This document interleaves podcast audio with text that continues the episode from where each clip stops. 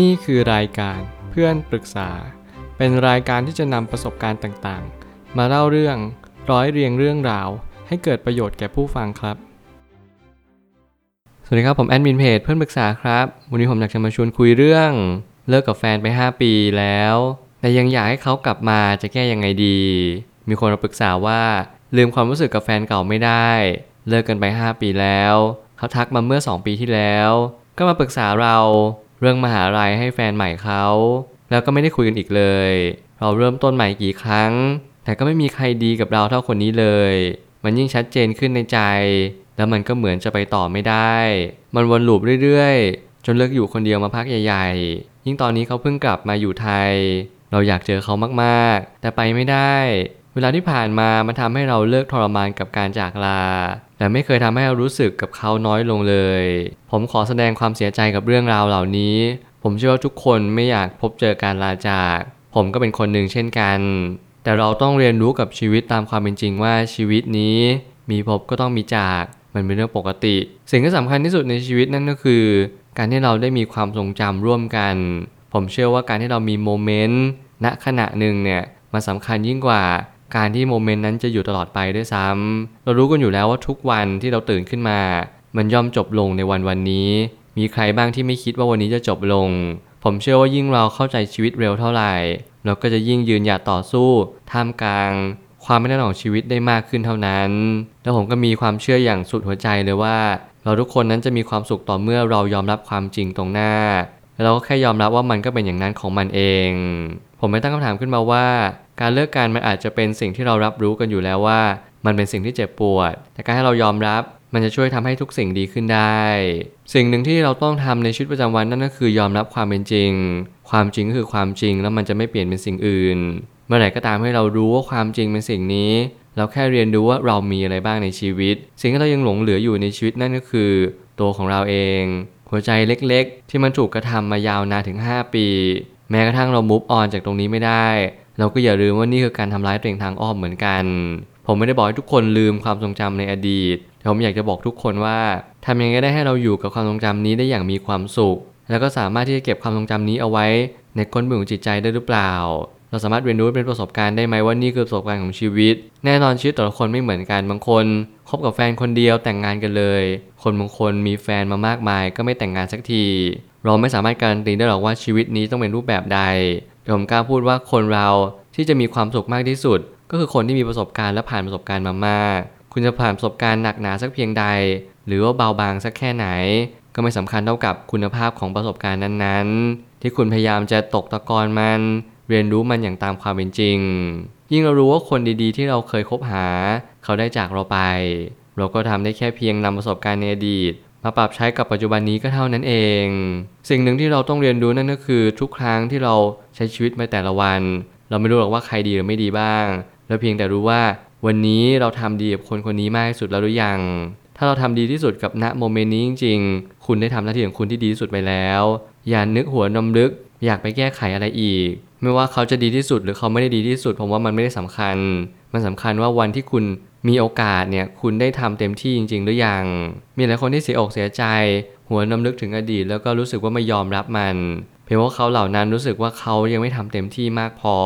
แต่ยังไงแล้วผมก็มีความคิดว่าทุกคนได้ทำเต็มที่ในณโอกาสนั้นๆ เราทำเต็มที่ในสิ่งที่ตัวเองเป็นแล้ว เราก็มักจะคิดเข้าข้างตัวเองว่ามันจะมีโอกาสเนี่ยต่อไปเรื่อยๆอีก แต่ในความเป็นจริงนั้นทุกอย่างไม่แน่นอน คนบางคนอาจจะจากเราไปเร็วกว่าที่เราคิด บางครั้งเขาอาจจะเลิกกับเรา รือบางคนก็ตายจากเราไปก็ได้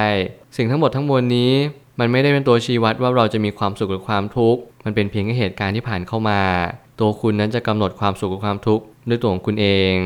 ถ้าเราดีจริง ๆ วันหนึ่งก็จะมีคนเห็นคุณค่าของตัวเราเองอย่างแน่นอน ความดีนั้นมีหลายแง่มุม จงโฟกัสในแง่มุมที่ส่งผลต่อชีวิตแบบระยะยาวเท่านั้น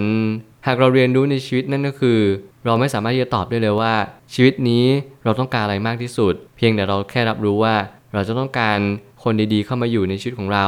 ต้องการเพื่อนที่ดีความสัมพันธ์ที่เสริมสร้างคุณค่ากับชีวิตของเราทั้งหมดเลย แต่แล้วในความเป็นจริงเนี่ยเราไม่สามารถที่จะดึงรั้งใครไว้ได้ แม้กระทั่งตัวของเราเอง ร่างกายของเราก็ทรุดโทรมลงไปในแต่ละวัน การกินก็ย่อมลดลง การนอนก็ลดลงเช่นเดียวกัน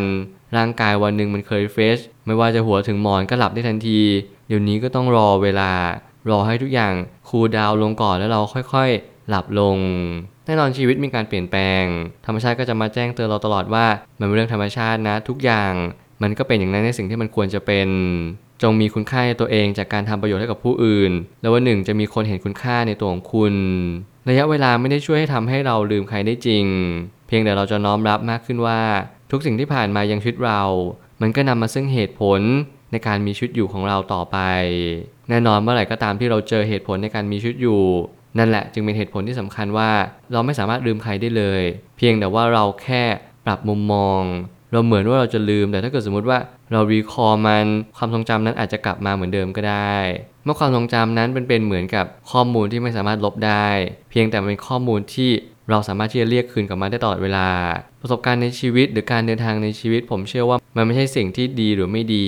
มันมีเพียงแต่ว่าเราได้อะไรกับมันหรือไม่ได้อะไรกับมัน ผมพยายามใช้ชีวิตหลังจากนี้ ให้ดียิ่งขึ้นในความหมายก็คือ ผมพยายามจะดึงคุณภาพของเหตุการณ์ให้ได้มากที่สุด นั่นหมายความว่าทุกๆ เหตุการณ์ที่ผ่านเข้ามายังชีวิตของผม มันไม่ได้แปลว่ามันต้องเป็นเหตุการณ์ที่ดีเสมอไป เพียงแต่ว่าผมสามารถเรียนรู้อะไรจากเหตุการณ์ที่ผมพบเจอได้บ้าง ทั้งความสุขความทุกข์ผมเชื่อมันสอนผมเสมอ มันไม่ใช่เพียงแค่เกิดขึ้นแล้วก็ดับลงไป แต่มันเกิดขึ้นตั้งอยู่ในจิตใจ จารึกในสมองเราว่าเราพบเจออะไรบ้าง แล้วมันก็ค่อยดับไป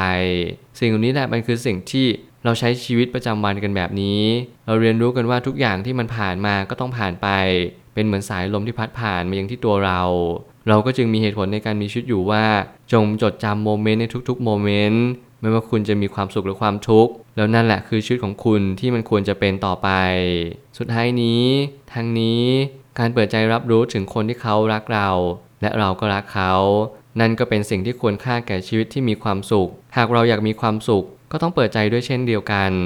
การเปิดใจนั้นเป็นสิ่งที่ผมเชื่อว่ามันยากมากๆ ถ้าเกิดสมมติใครก็ตามที่ผิดหวังกับความรักมา ใครก็ตามที่เจอคนที่แสนดี แล้วเขาจากเราไปแสนไกล แต่ผมขออย่างหนึ่งว่า ขอให้เราทุกๆ คนรักตัวเองให้เป็นก่อน ก่อนที่คุณจะไปรักใคร วันนี้เราเลิกกันแล้ว เรารู้แล้วว่าเหตุผลในการเลิกกันมันเป็นแบบนี้ เรียนรู้จะเข้าใจมันปรับปรุงแก้ไข